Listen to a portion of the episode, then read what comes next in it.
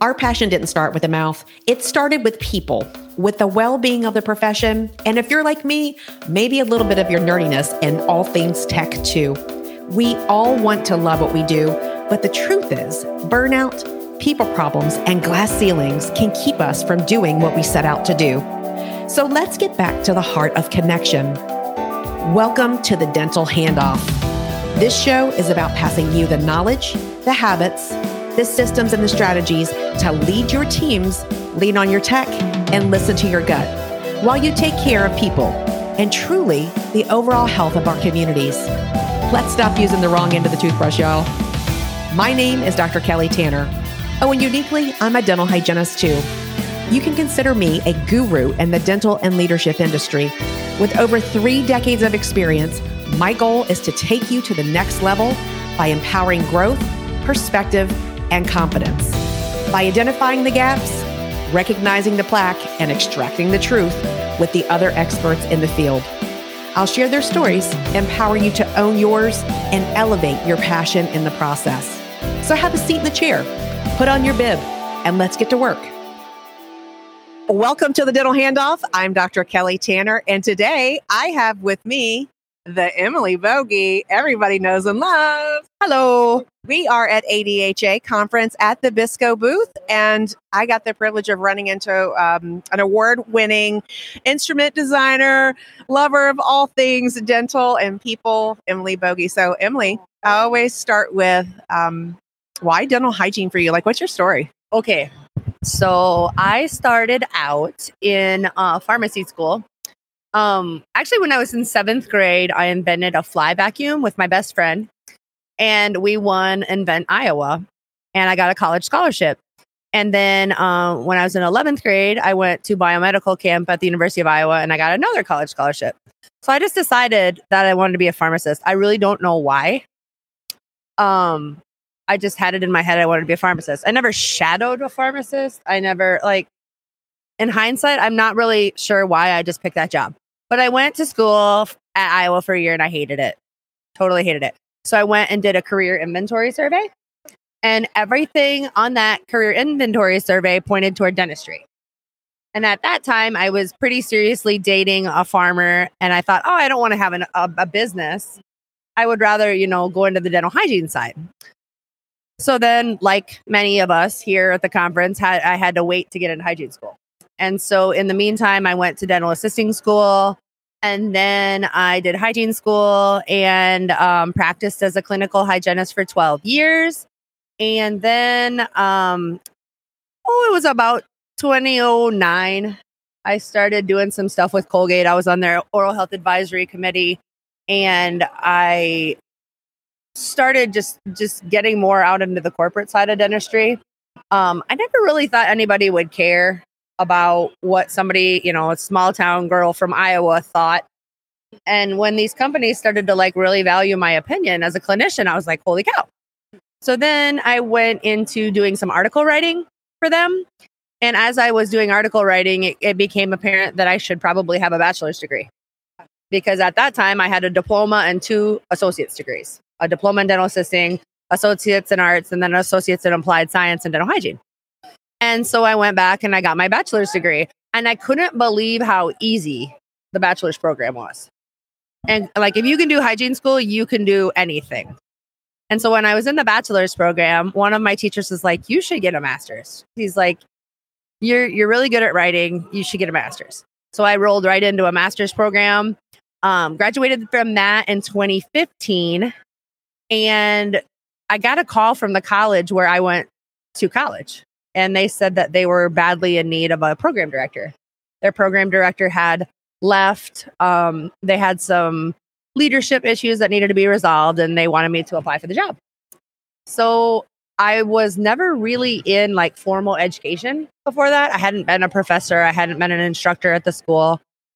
And so I'm like, I don't know if I really can apply for a job as the administrative chair of dental assisting and dental hygiene if I'd never done education.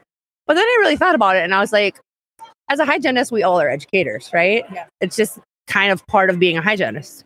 And the other thing, I, I was giving some continuing education programs on the local level Um, I'd given a couple on the national level, but not, I wasn't super busy like a lot of the speakers that were around that time of, you know, 2010, 2012, um, that were on the road a lot traveling. And so I applied for the job and I thought, well, I'll, I'll try my best. And if, if it's not my jam, then I'll do it for a couple years and then I won't do it anymore. Um, and here we are eight years later. and so the college did help me um, with paying for my doctorate. So I went back and got my doctorate, uh, finished that in 2021, and just have been bopping around doing education. Um, back in 2010, I designed an instrument with Hu-Friedy, uh, designed another instrument um, in 2015 with American Eagle. Uh, I have a new periodontal probe coming out with PDT and another instrument with PDT that will probably be coming out next year that we haven't really talked a whole lot about. Um, I'm also working on selling a patent right now for a home care product. And so it's been a pretty busy go around, but that's kind of like my whole story. Um, but now uh, my main focus in dental hygiene is really supporting and empowering students and giving them the confidence that they need to be entry level clinicians. Because we all remember how it feels when you graduate and you get out into like the real world and it's really really overwhelming. And so i just want to make sure they have all the tools they need to succeed. Okay, so you just that's a that was a lot. So you went from applying, I mean, okay, back way up. You decided you wanted to be a pharmacist and then you didn't want to be a pharmacist. And then you what inside of you said, okay, I'm going to apply for this program? Uh, Was it just kind of like, ah, whatever, I'm just going to do it? it? Is, is well, when you do those career inventory surveys, it's they ask it was like I don't remember exactly because it was like 25 years ago, but it's like 200 and some questions that you answer, right? It's kind of like taking one of those personality profiles. Um, but everything indicated healthcare. And then I looked at the various healthcare options and everything kept landing on dentistry, dentistry, dentistry. I didn't go to the dentist until I was 15. So I'm one of 11 kids. The first time I went to the dentist, I had like 18 cavities and because you know my parents didn't have enough money to take all of us to the dentist so you only really went to the dentist when you had problems and so i didn't want to go there anyway because i didn't you know you hear horror stories from your siblings right. um but yeah that's part of the reason i, I did dental school uh, dental assisting school in the interim because i just wasn't sure that being in the mouth was going to be my jam you know and i thought the more I looked into dental hygiene, the more I just it, it just clicked. Like, hey, this this is going to be something I'm going to enjoy. Right. And so I was eh, dental hygiene kind of found me. I know that's kind of cliche, but I I needed guidance, and that's where I was guided to.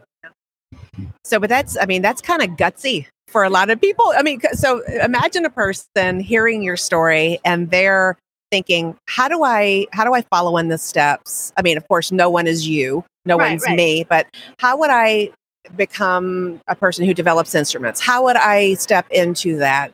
What kinds of words of advice would you give to them to say, like, it's okay, just do it anyway, even though you're not like things like that? What was going through your head at that time? I tell the students often that I've done everything in this industry, um, done a lot of stuff wrong. I, I, did it wrong the first time, and then I figured out how to do it right the second time. Um, my big thing is you have to say yes, right? Um, sometimes I say yes too much, but you have to you have to at least try because so often I have students, and that's one of the first things I tell the students when they apply for the program or when they come to their registration session.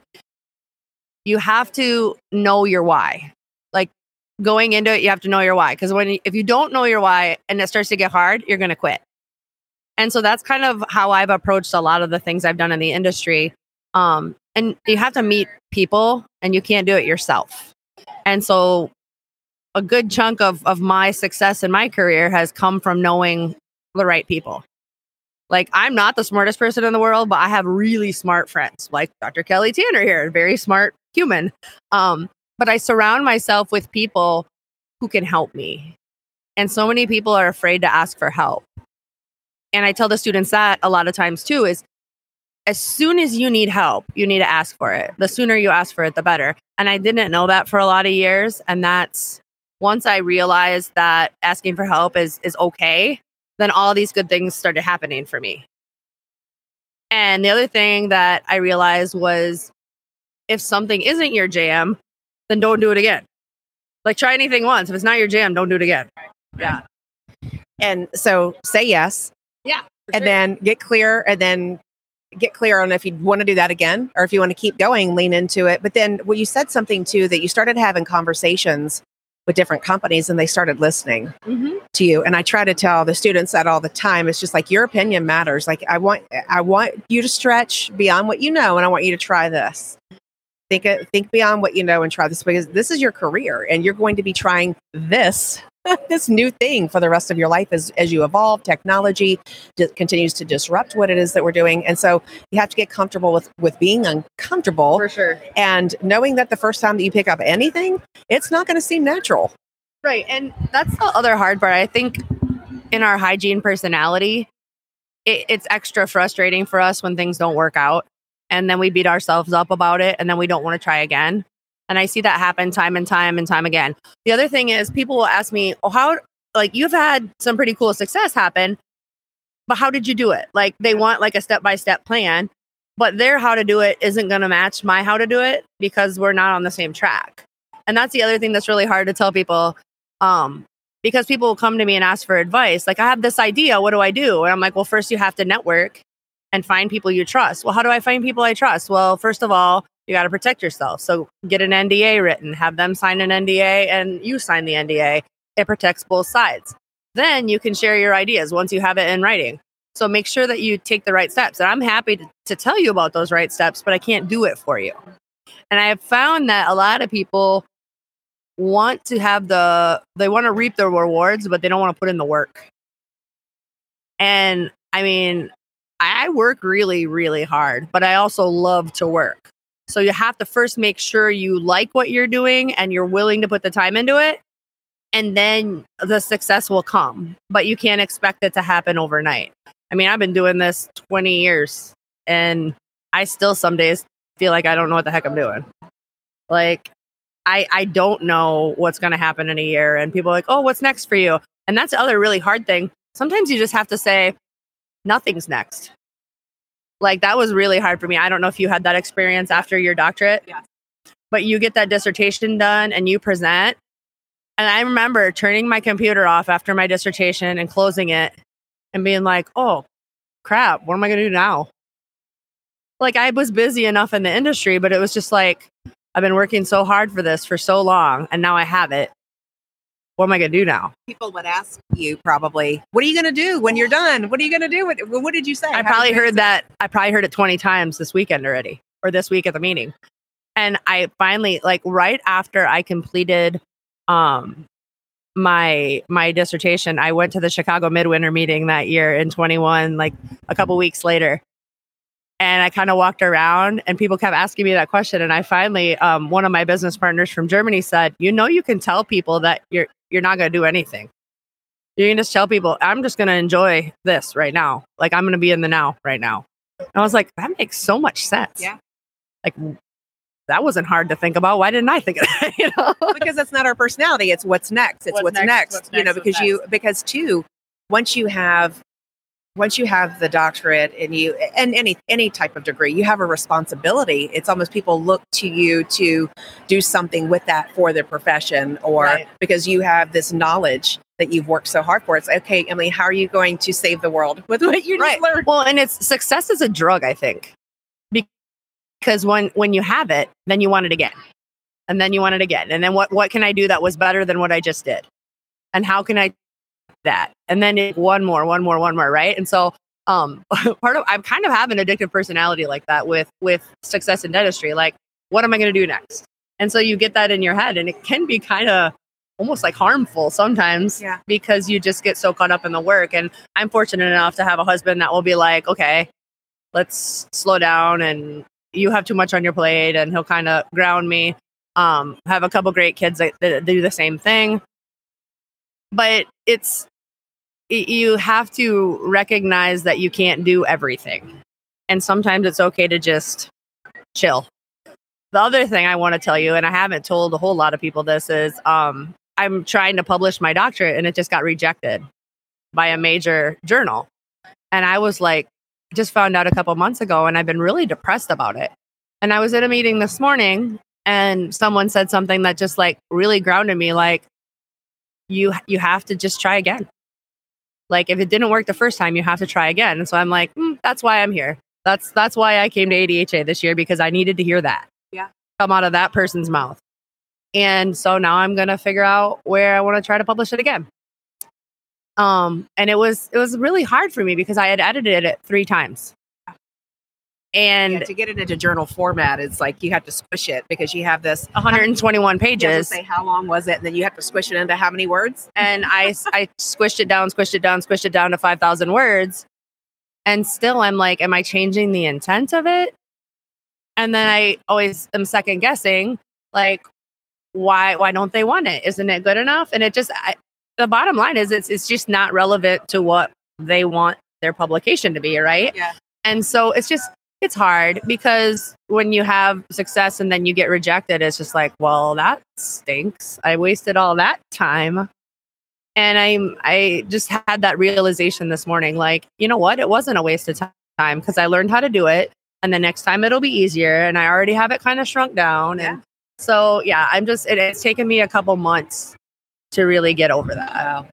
And so with that too, is it I think that we've all been there and it's, you know, the success. I've been reading, I read a book called The Gap and the Gain. I don't know if you've ever read that, but it talks about how when you when you chase not really chase but we can chase success so it talks about in the book that you know we try to measure ourselves against um, you know the pursuit of happiness and um, god in some instances where it's like you try to be as good as something else and what is that measure truly in your mind but like you just said through that process of what you did you learned. You learned where you learned a lot about yourself. And i think too for me my doctorate was a learning was learning a lot about myself. Would you Mhm. agree with that?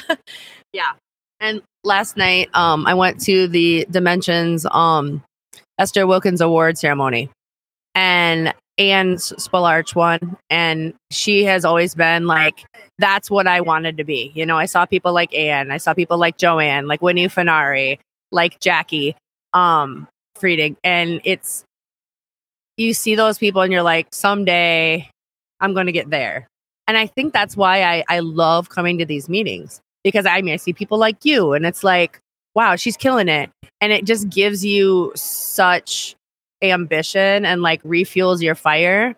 And for people who are watching this podcast that don't come to these hygiene meetings, that's what you're missing.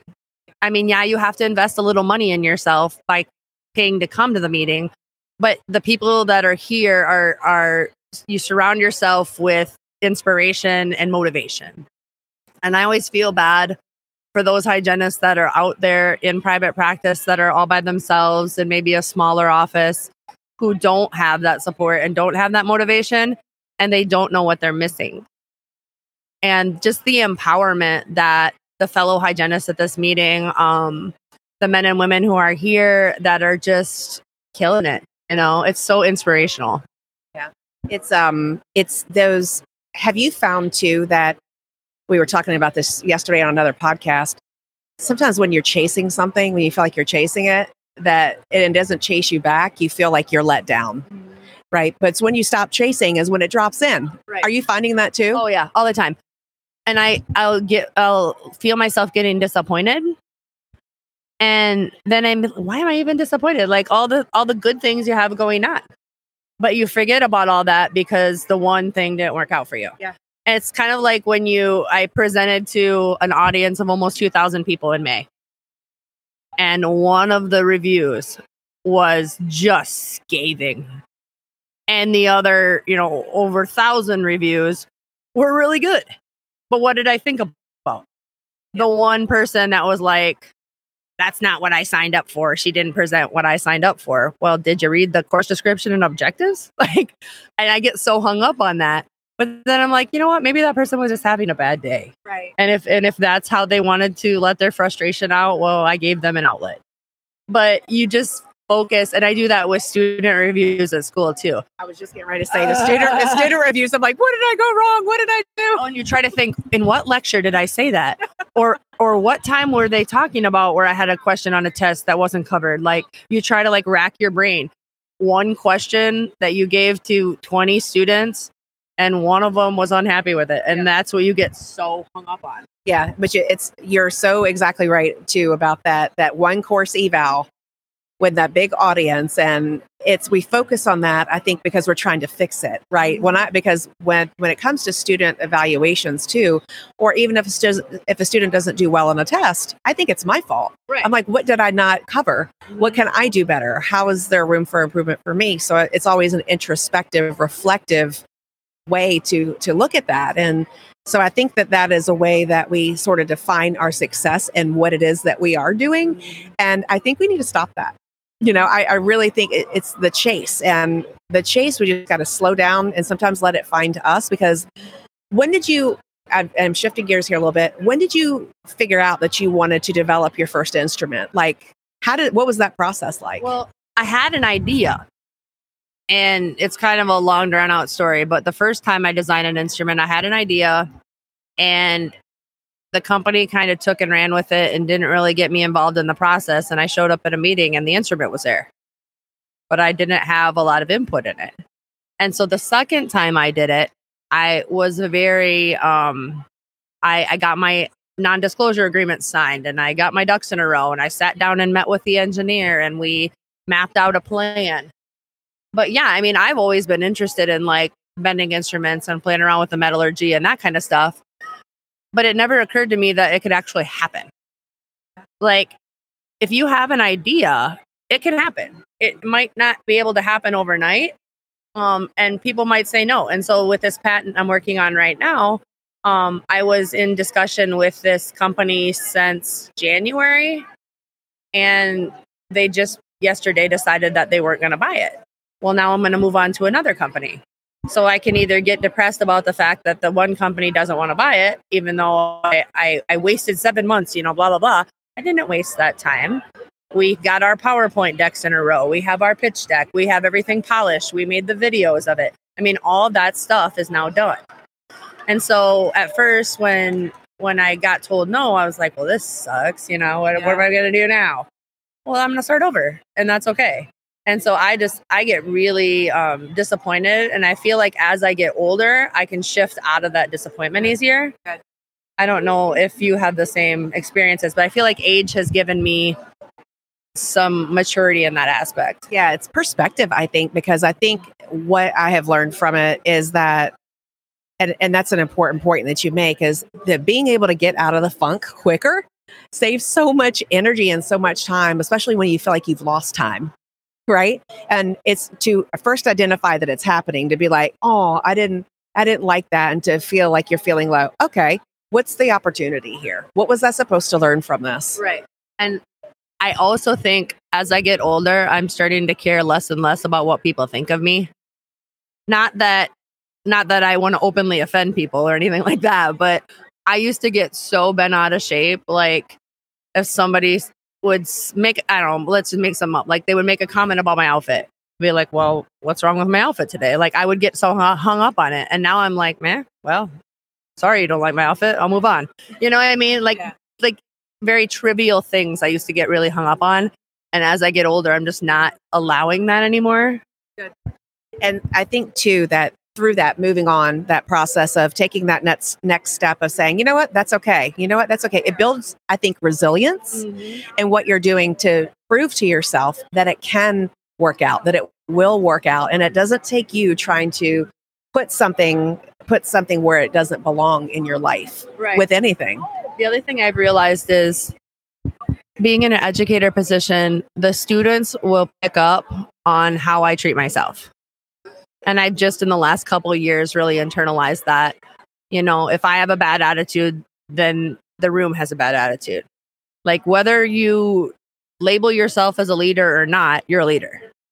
Like and and I find that with like even when I give a, a CE to an audience, like if I had a bad, frustrating morning getting my equipment set up and I carry that bad attitude into my lecture, the audience, you know, the, the the vibe is there. And that's something that I've really been trying to improve on, just making sure that my attitude is positive. So then people around me will kind of hopefully pick up on it. That's such great words of advice because that energy, it really does, people can sense it. I mean, it's, it's so if you remember growing up, like if your parents were fighting, man, you knew it. You knew it was going down and you just stayed out of their way. Or if you felt like they were in a bad mood and you were going to ask them a question, but you're like, no, I'm not, now's not the time. They, they know that. And so to that self awareness is what I, I think is one of the most critical pieces of our foundation as an individual. It's what we're responsible for, you know, that self leadership, truly. And I think that I don't know how political I can get on this podcast, but I think that the association needs to work on that more. And I think that um, the Dental Hygiene Association is, we, we all know it, we're down on members. All associations across all professions are down on members. But I think that we need to get back to the roots of of why we're members and why we have to have an association and the ethics part of it and the standards of practice part of it and we need to just take a good hard look about accepting each other and being kind to each other. And that vibe i think at this meeting it's it's i'm feeling a lot of positivity at this meeting. And it makes me so happy because i you know we we talk up the association so much in our program. All of our students are members.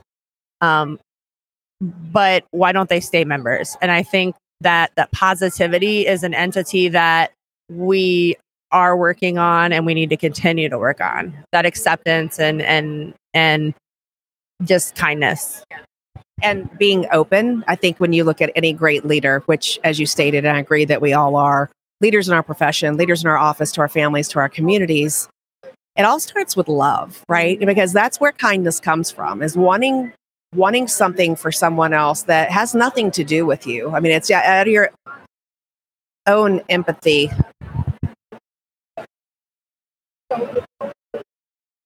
Okay. Yeah, hold oh, okay. on. So we'll just support that. So it all it all starts with love and because that's the center of everything. It's at the center of kindness, it's at the center of what the way that we reach outside of ourselves to form that empathy to say, I, I can connect with what you just said. Thank you so much for sharing that with me. That must have been very difficult to say that. And I what you said resonates with me because and this this meeting this time it feels different. It feels like that people are here out of love for their profession. Right. and um, we just need more of it period the end. Right. we have to remain open to other people. You know it doesn't have to mean that we have to agree with everything you know but we need that we need that difference to create that bias that kind of that check-in bias as well. I agree. It's we don't have to be each other's best friends all the time but you have to be kind to each other and i think that you you can disagree on business and still agree on how we need to move forward as a, a profession and and how professionalism looks to society. And that's my big thing, man. I my ultimate dream before I retire, and I say this time and time and time again, is to walk down the street and be able to say to anyone, I'm a dental hygienist, and they know what that means. Yeah. And I always want to know what percentage of people don't know what a hygienist is. Because before I went to hygiene school, before I took that career inventory survey, I had no idea what the difference between a dental assistant, a dental hygienist, and a dentist was. And I that's what I want for us. I want for us to be like when someone says they're an RN, people know what an RN is. I want that for the RDH LDH. I want it globally. And I think that that's what I put my heart into. And I, I tell students that's what you need to get out there and, and tell people how educated you are, how much you know, what you can do for society. Because that societal recognition of dental hygiene I don't think that we're where we need to be with that. Yeah. I agree with that.